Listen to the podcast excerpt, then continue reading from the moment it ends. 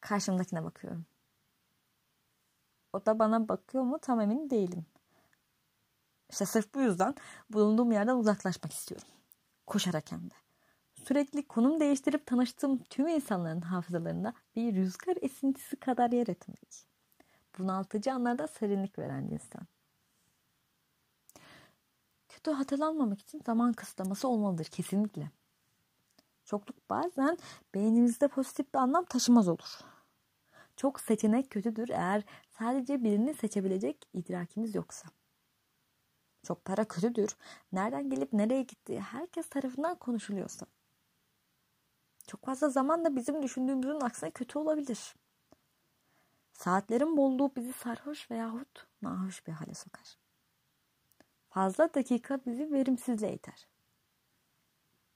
Çok zamanının olduğunu düşünen gençliğin o sevimsiz coşkusuna, yaşlılığın dinginliğine ve zamanı sanki kaya balı toplayan hüzünlü adamın o sıcakta saatler sonra ilk bulduğu kovandaki balı damla damla yalayarak içmesi gibi tükettiğini görünce büyünlenip bu durumu yeğleriz. Yaşlılığın o beli bükülmüş haline. Neden? Çünkü onlar onlara verilen zamanın az sonra belki bir soluk, belki bir beş yıl sonra sona ereceğini bilincine varmışlardır. Ah, baldan tatlı, değerli zamanım. Bunca yıl nerelere akıttım seni? Kimlere harcadım? Oysa her damlana ihtiyacım vardı. Bu koca dünyada bize ait ne var? Ellerimiz. Tat alma duyumuz mu? Ya da o ışıltılı harika evlerimiz. Hayır. Sadece biricik zamanımız. Sadece o bize ait. Bu halde yaşamımıza giren herkese az zaman ayırma felsefesine ne diyorsunuz?